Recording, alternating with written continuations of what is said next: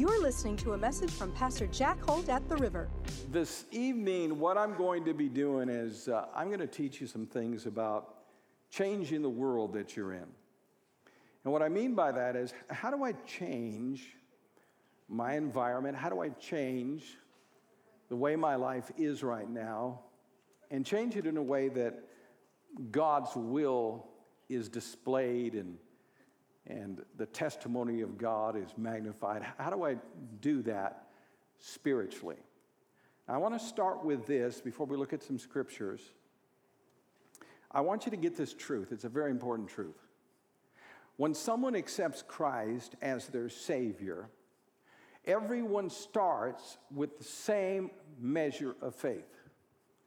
In other words, there isn't one person that gets saved and God says, oh, I'm going to give you a whole bunch of faith here because I want you to do this.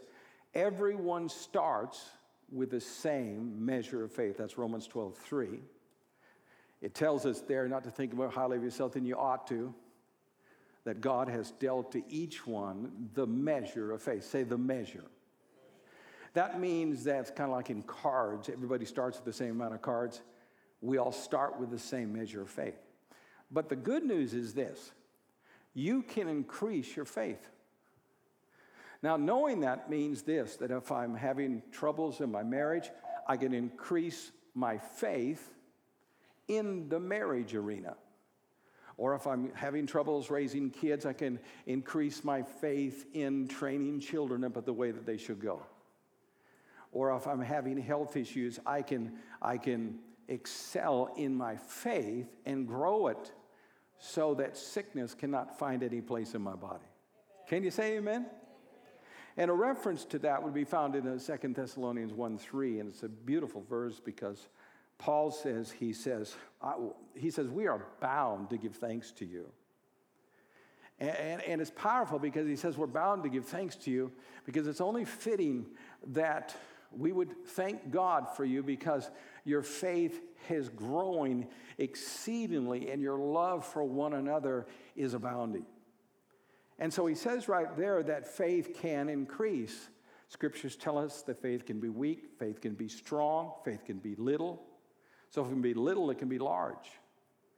And so when you begin to understand that, you realize then that you're in the driver's seat as far as it is concerning your faith. I can grow my faith in the situations in my life so that I can win in those areas, or I can choose not to. It's really up to you. Now, I want you to write down these two things.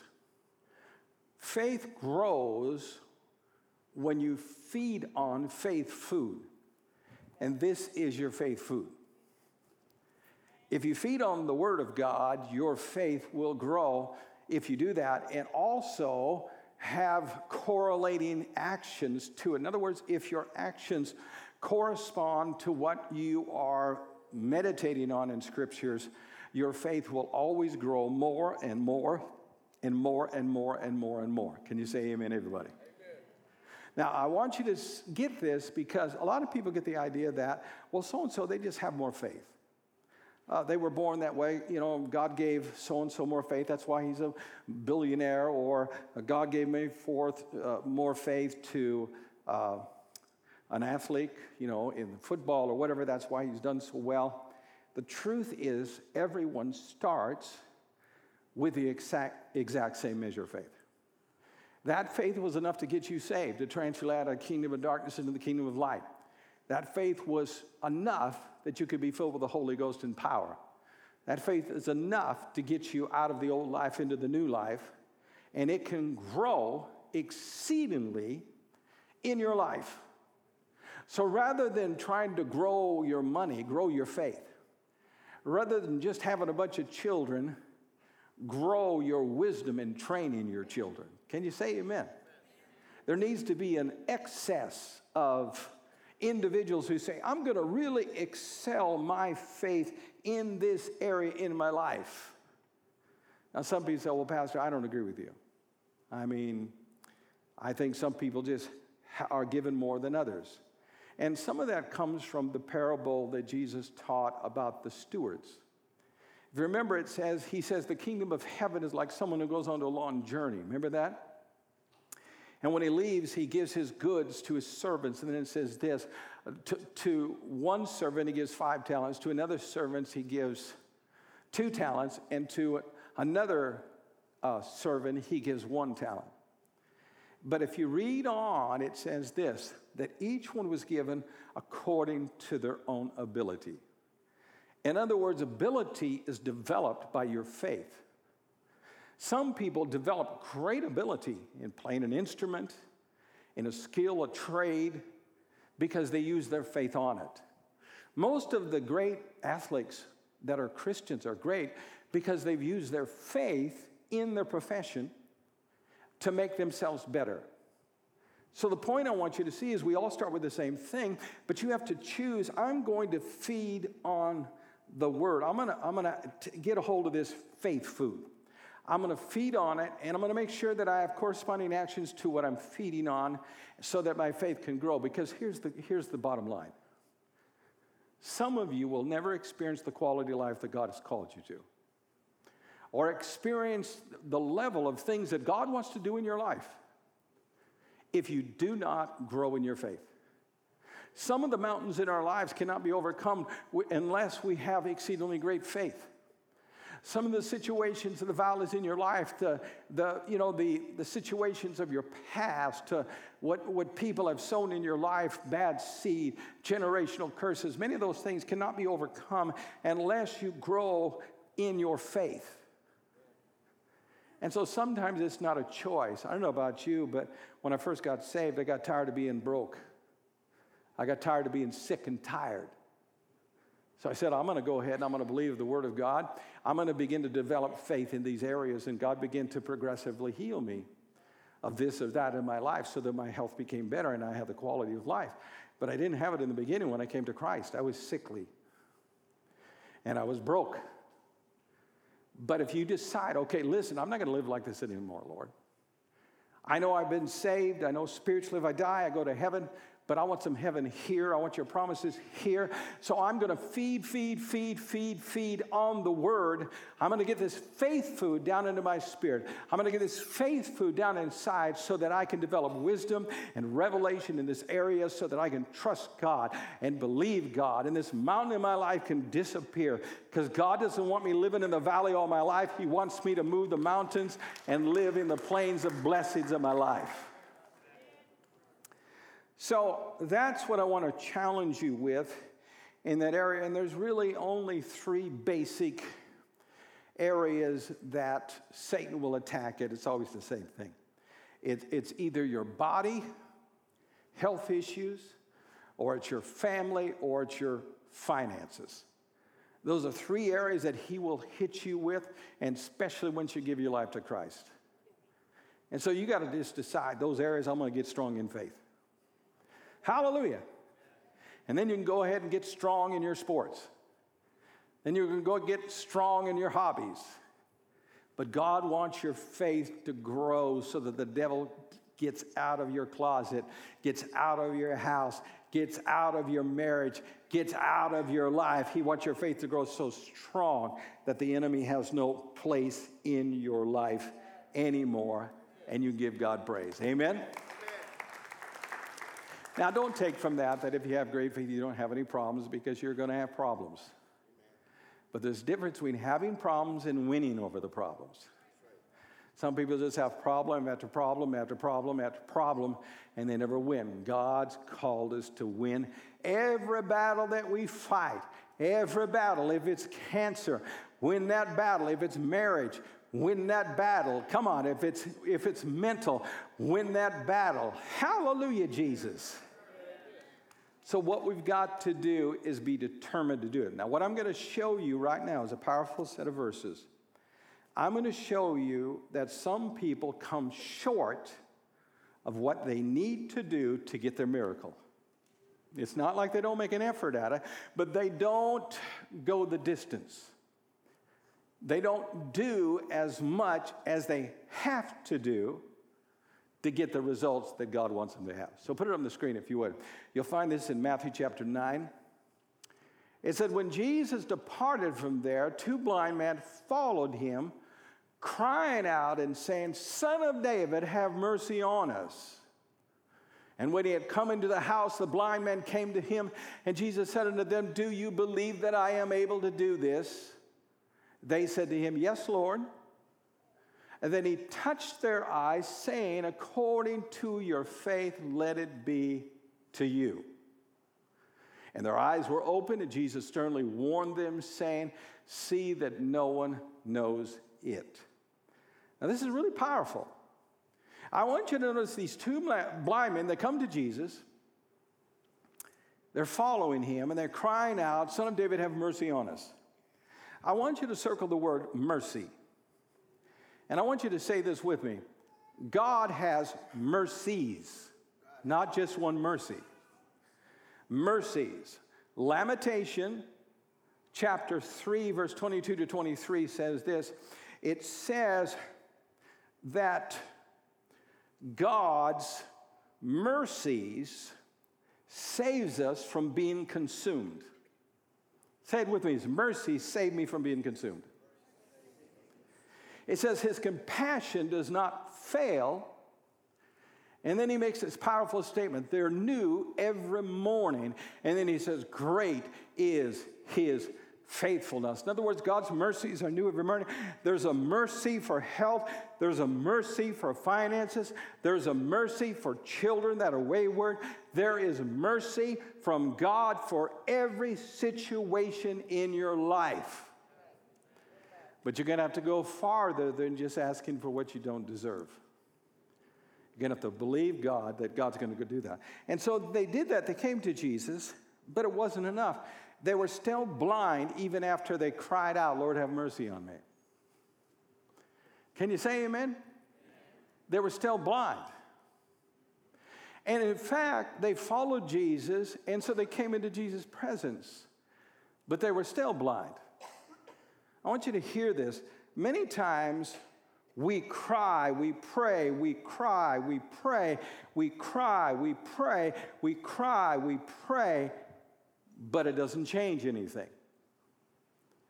We're still as sick as we were before. We're still as broke as we were before. We still have that mountain in our life as the way we did before because crying and praying won't get God to change your world. It may be a step, but it's not enough of a step. They cried out, Have mercy on us. And then, after they had cried and prayed, they came into his presence, and his presence was still not enough to get them delivered from the problem that they were facing. They were still blind when they stood in his presence. I want to tell you something about the presence of God. I love the presence of God. But I just want to make this real clear to this happened to me many, many years ago. We were went to a revival, a Holy Spirit revival meeting, Southern California. During the meeting, there was an earthquake and the chandeliers are moving and whatever.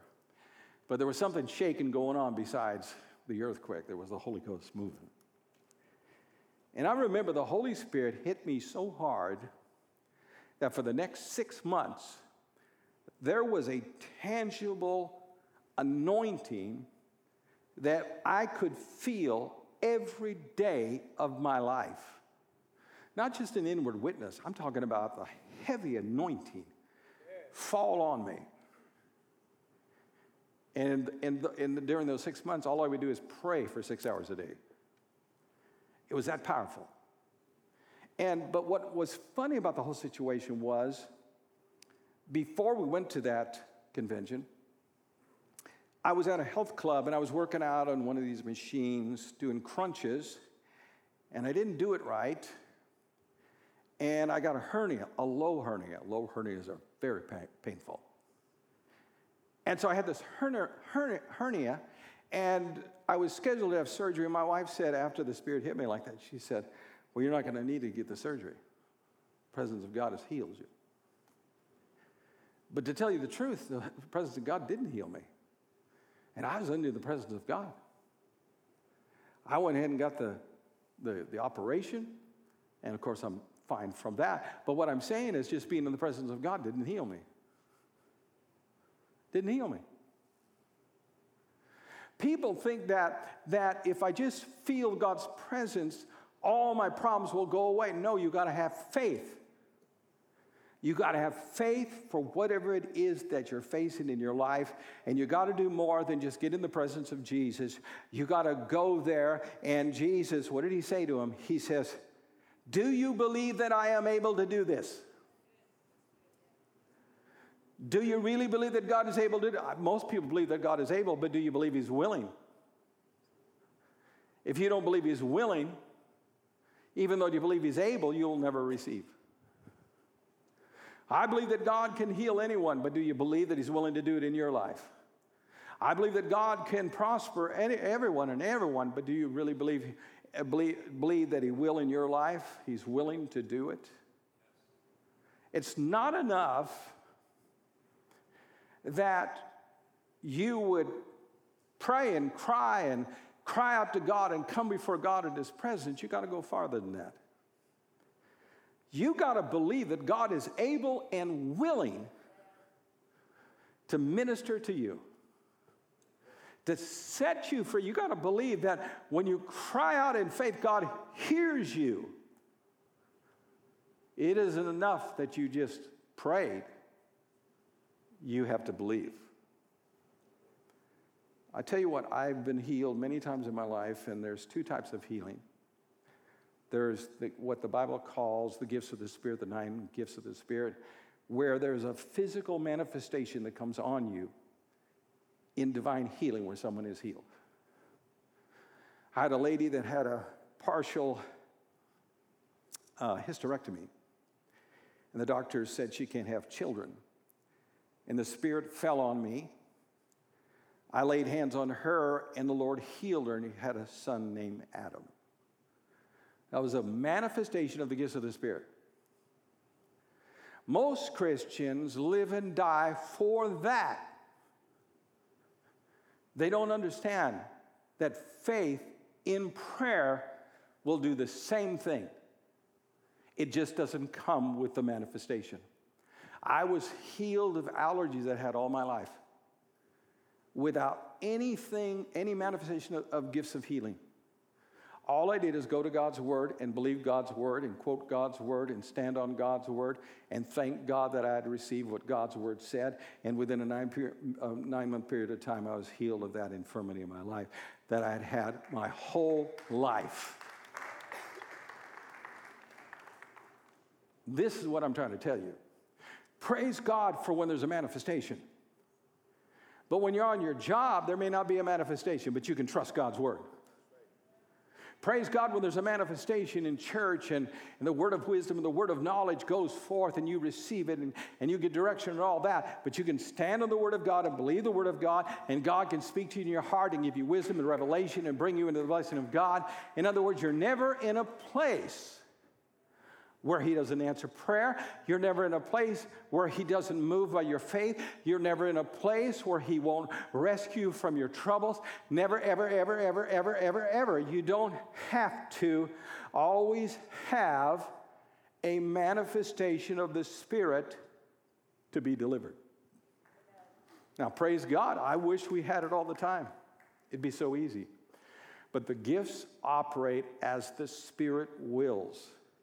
Your prayers operate as you will in connection with God's will. And the life that we live in, I, we've had some crisis in our life where I didn't feel no presence of God. It was rough. My mind's going crazy. Feelings are messed up on me. And I only could do one thing Lord, I'm going to your word. I know you hear me. I rebuke you, Satan. I come against those evil thoughts that are in my mind. I'm going to stand on the Word of God. I'm going to believe the Word of God. And then God will come through and give you manifestations of peace and joy. But you got to have that faith food that you stand on in the trial instead of wait, waiting for everything just to feel just right. Amen. And it's my job as a pastor to get you healed, to get you whole, to get you blessed abundantly above others you can think of imagine. You remember the leper that came to Jesus in Matthew chapter 8, verse 2? he came to Jesus and he said, Lord, if you're able and willing, can you heal me? And Jesus reached forth and said, I'm willing, touched him. He was healed. He believed that Jesus was able, but he didn't know if Jesus was willing. Say amen, everybody. Let me take it a little bit farther here. I think we run into this problem. When you study scriptures, we read of Abraham's faith, Jeremiah, Isaiah, all the prophets, apostles, so forth. And we look at their miracles and go, well, that was great. God ministered to them. But understand something the word is living and powerful, and it wasn't just for them, it was for you and me. The Word of God is never for one person, it's for everybody. You say, well, God hasn't told me to walk on the water. He has in this sense. If he told Peter he could walk in the circumstances in the middle of a storm and the storm wouldn't overtake him, he's telling us that we can walk in the storm in, in, the, in the middle of a, a, terrible situation and God's power can sustain us, even though all hell is breaking loose around us, praise God. The word is living, it's powerful. It, every word of God is for us today, and it will build you up, it'll charge you up Think about this. The Word of God is living. Say living. And powerful. It's not a book just about wisdom, it's a living book that God wrote for us that can save us from every turmoil and trial. You're right, I'm a word preacher and I'm proud of it, praise God. I am not cutting back from the word at all. That's what set me free. Jesus described this concept of going far enough when he was teaching on prayer one time. And he said this, he gave this parable of a man whose friends came to him in the middle of the night. They needed some food. They had come to stay with him and he didn't have any bread. And so here's what he did, and this is powerful what he did. He went out and found the guy's house knocked on the door, but the guy wouldn't open the door, but he kept knocking and knocking and knocking until finally the guy opened the door and gave him what he came for. And Jesus taught that in connection to prayer. Now, why did he teach it that way? Because then he summed it up and said this Ask and you shall receive, seek and you shall find, knock and it shall be opened. In other words, it's not enough that we ask. We could ask a thousand times. It's not enough until we receive what we ask. It's not enough that we seek and seek and seek and seek and seek and seek and seek and seek and seek and seek and seek. If we don't find, our seeking is a waste of time. It doesn't do any good to knock, knock, knock, knock, knock, knock, knock, knock, knock, knock, knock if you don't kick the door open. You got to get through the door. Can you follow me? That's why Jesus gave the parable the way it was. The guy had to find the house, that was the first thing he had to do had to knock on the door and he, could, and he wouldn't leave until he got what he came for. Are you going to leave before you get what you come for when you're in prayer? Are you going to give up? Are you going to say, Lord, you know, obviously, no, no, no, you stay at it. You keep going in the word. You keep knocking. Lord, I'm not giving up on this thing till I get an answer from your word, from you. I am not leaving without my bread. That's why he stresses that in the proportion that he does for that particular purpose. And then I love in the story when he tells the blind man, he says, Listen, guys, do you believe that I'm able to do this? Oh, we believe that you're able, you're willing to do that. And then he touches them and says, Be it done unto you according to your faith. In other words, I'm not going to I'm not going to do any more for you than what you believe for. Think about that. God said He's not going to do anything, for, any, anything more for us than what our faith believes for. That was a game changer when I learned that. I said, Lord, I'm not asking for enough. I'm asking for so little, I got to keep asking every minute just to sustain myself. I'm going to increase the odds a little bit here I'm going to increase what I'm asking for. I'm going to increase not only to be delivered, but to have the mountain removed in my life. Woo! Because it said, according as you have believed. You ever meet anybody gets jealous of you?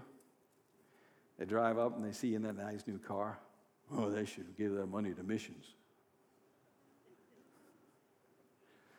Or you invite them over for a barbecue and they go, oh man, how much money you spend on this house? Be it done unto you according to your faith. I just, when I get around people that are really, really blessed, I don't get jealous of them. I just say, wow, you really stretched your faith to get this far. Hallelujah. Could you rub a little bit on me? Come on, just rub a little bit on me, praise God. I'm tired of fast food. I want a restaurant. Come on. I'm f- tired of having to pray in tongues to get my car started. I want to just push a button and it starts. Come on, praise God. I, I'm tired of being in a house. I'm sweating like bullets. When I go to his house, he's got air conditioning. I'm cool. I'm tired of sitting on a couch that feels like a log. I, come on, say amen, praise God. According, according. According to what you believe, it is given to you, the Bible says. Now, let me give you a, a balance to this. This will be helpful. I've seen this because I came out of the Word of Faith movement. I've seen this a lot, where people confess things and it's out of pride instead of really out of faith. Here's the, the way to stay out of pride never confess anything that your works don't cor- correspond to it. Don't ever say you can do that when your works are down here. Don't ever say, oh, I can do these great things up here unless your works are way up there. Because if you do, it's out of pride. And what comes before a fall? Pride. So whenever you are confessing the word, make sure that your actions correspond with what you've declared in faith. If they don't, you're going to get in trouble. See, a lot of people will say great things and not do great things. A lot of people will do great things and not confess great things. So they do great things, but because of what they say after they do it, they nullify their faith in the situation. Let me say it this way don't go skydiving and tell everybody that you can skydive. And when you jump out of the plane, the way down, go, I don't know if I can do this. Don't do it. In other words, your, your words and your actions have to correspond together. And if one is left out, then it means you're either in pride. And the very first verse that we read here in Romans 12, 3 says, not to think more highly of yourself than you ought to, but according to the measure of faith that God has dealt to you. And then he goes down and talks about to prophesy according to that faith, to serve according to that faith, to be cheerful according to that faith. In other words, don't think beyond what your faith declares and corresponds with. Don't think you're somebody when you haven't done anything hardly at all. Hallelujah. Now, don't take that. You, are all somebody. You're all blessed and you're all highly favored of God. You understand the context of what I'm talking about. Because all you'll do is set yourself back if you get cocky. I've seen people going to be pastor, I'll just believe God for a million dollars to come in. And they're having a hard time paying their rent. Give me a break. You know how much a million dollars is? Don't come to me and tell you you got faith for a million dollars unless you have believed God for a hundred thousand dollars or a half a million dollars. Don't tell me you got faith for it. You may want to have faith for it, but you don't have faith for it yet. No one starts at the bottom of the ladder. Anyone that starts at the top of the ladder is probably because they inherited it and they don't have the character to lay hold of it, and they usually run into trouble. But most of us have to stop on the bottom of the ladder. We start on the bottom, we don't got nothing, and we just believe in God just to get by, and God touches us and helps us, and we just build upon that and build upon that, and God begins to exalt us more and more and more. Hallelujah, Jesus. And it's all about victory, isn't it? It isn't about money, it isn't about things. It's about trusting God for whatever God's purpose and calling is in your life. You want to trust Him that you'll be the best father. You want to trust Him that you'll be the best wife. You want to trust Him that you'll raise your children up in the way that they shall go and they will serve God. You, you, want, you want to get good at what your purpose and calling is in your life. Even a secular job, you want to be the best at it. People go, wow, this guy is so good. And then they'll realize because it's Christ is moving in you. Come Come on, we don't need losers, we need winners. And God wants to do that for you personally in your life. Now, let me bring you more of a sobering note here. In the Bible, when you study it, you'll find that Jesus talks about believers or people in the church. He calls them sheep and goats or wheat and tares. And he says one day there's going to be a separation of the goats and the sheep and a separation of the wheats and the tares. But he never says there'll be a separation of the sheep from the sheep or the wheat from the wheat. It's always the wheat and the tares. He draws a distinction between both. And let me tell you the group that he's talking about. This is all over America. Do you believe that God raised Jesus from the dead and that Jesus is the Messiah of the world? Yes, I do. Praise God. Do you know you can't get saved by just believing that? I said you can't get saved just by believing that. It's a start, but it won't get you saved. You know what gets you saved? Paul said this what gets you saved is to believe that God raised Jesus from the dead and confessing him as Lord. In other words, believing that Jesus is Lord over your life. That's what gets you saved. And when you believe that Jesus is Lord after your life, and you really believe it, then He starts to be Lord of your life. And you begin to live differently. And you don't live the way you were in the world. You're not a goat anymore. Now you're a sheep. You're not a tare anymore. Now you're a wheat. There's a distinction. But people who believe in God, they say, I believe in Jesus, all this stuff, and they live the same way they lived before they came to Christ, they are tares. They are not saved. They are not born again. When you're born again, things change because the righteousness of God is inside of us. It changes. And so I get a little frustrated. I hate dead religion. I hate people that just go to church all the time and they have no relationship with Jesus because they're deceived themselves. And what they need to do is be woke up and wait a minute, you got to accept Christ, not just as your Savior, but as your Lord. He is your Savior but I need to believe that He's Lord over my life. If I don't, I'm not going to get out of the kingdom of darkness into the kingdom of light. Amen. Turn to your neighbor next to you and say that it's got to be for you because, or no, not for you, for someone you told me about.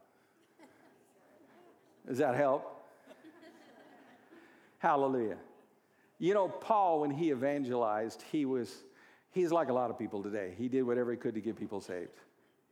First Corinthians, he said this. He says, When I'm with the Jews, I become like a Jew to win the Jews. When I'm with the Gentiles, I be like the Gentiles to win the Gentiles.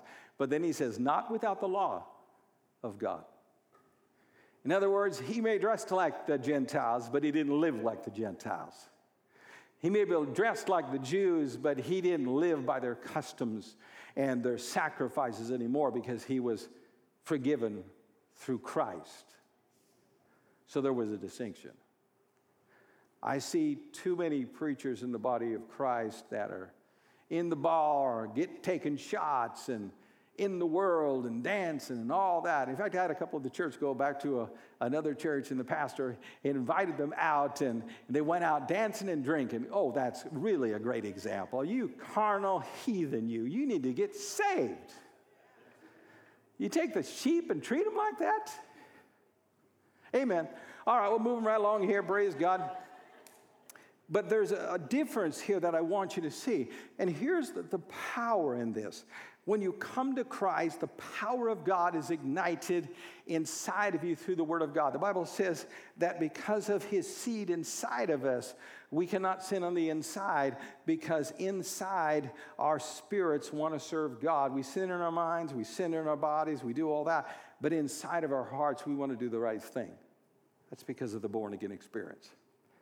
So the power is on. You remember the story of the man that was at the pool for 38 years? And he was waiting till the pool would get stirred. And when it got stirred, it was a miracle of God. The first person even got healed. And he tried to be there at the right day, at the right time, in the right place. But because he couldn't walk, it was hard for him to get down there. And so before he got down there, someone else was able to slide in and get healed, and he was left out.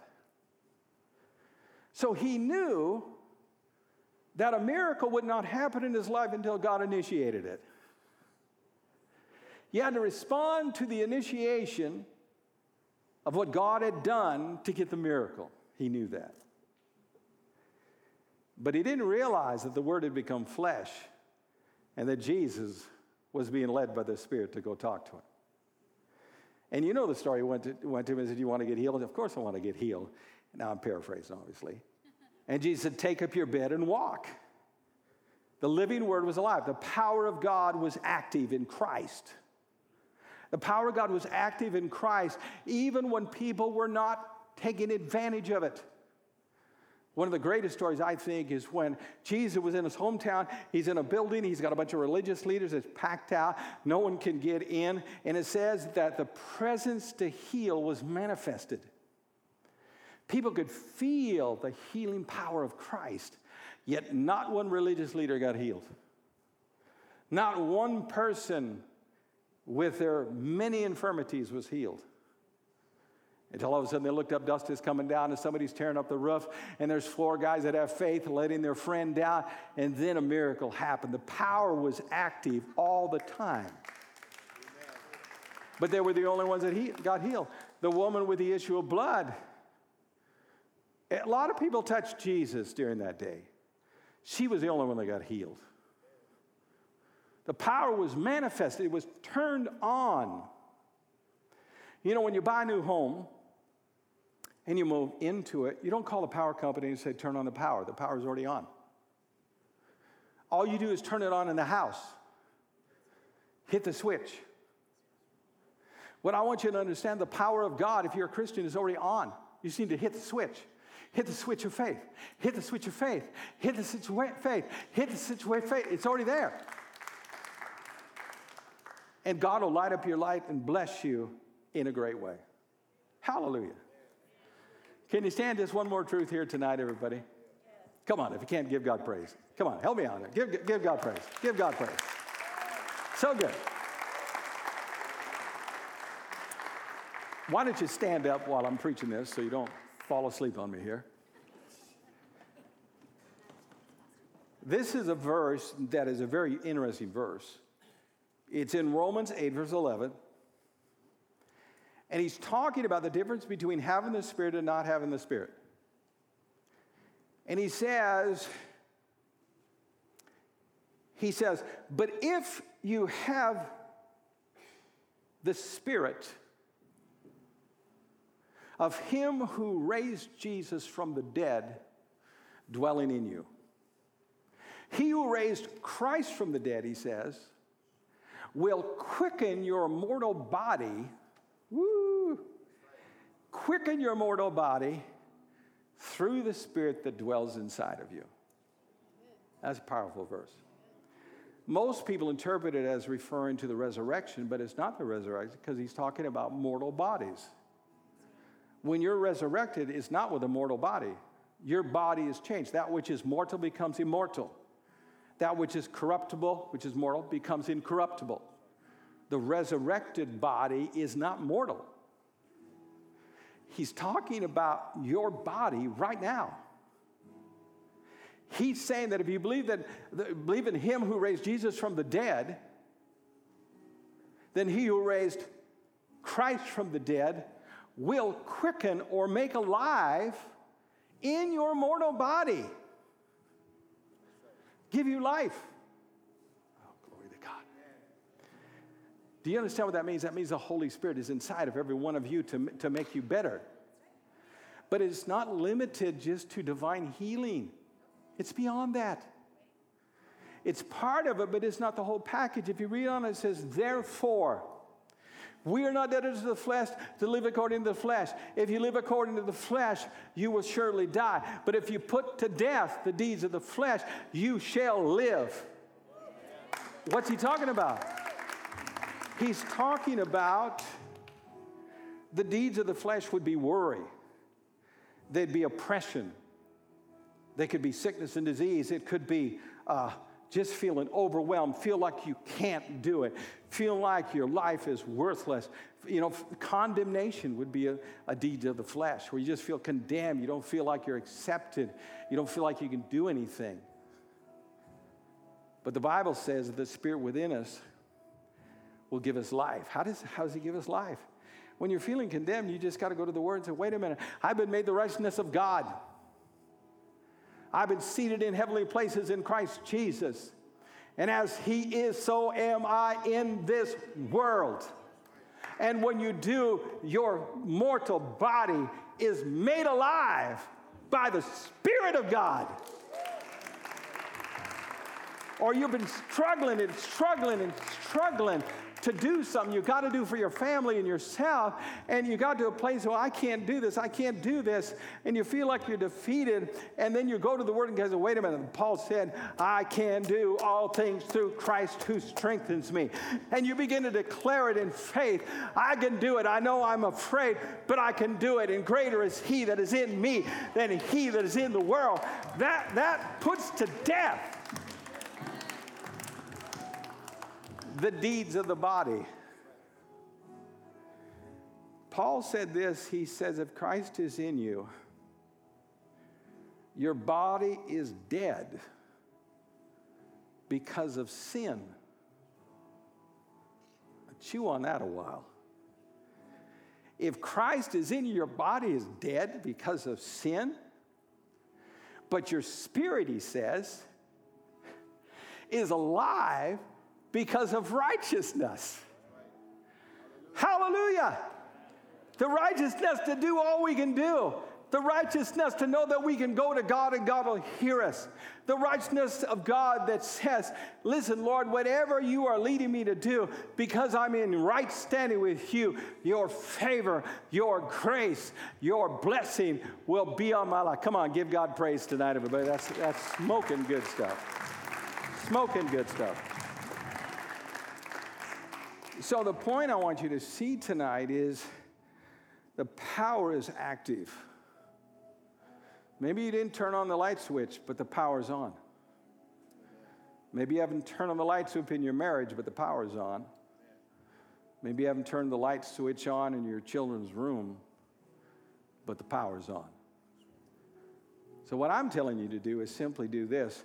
Whether there's a manifestation of the Spirit in your life, or whether or not it's just an inward witness, you can go to this Word and you can tell God what His Word says, and you can declare it, and you can believe that you have not prayed in vain, but God has heard you. And you know right now that God is working on behalf of your need in your life. You know, He's setting you up for success. You know, the angels are busy getting ready, praise God. Yeah, this guy's going to be totally out of debt within a couple years. His faith is working. Thanks for listening today. For more messages like this one, check out our podcast, River app, and our website at theriver.church. We're the river, and we're doing life together.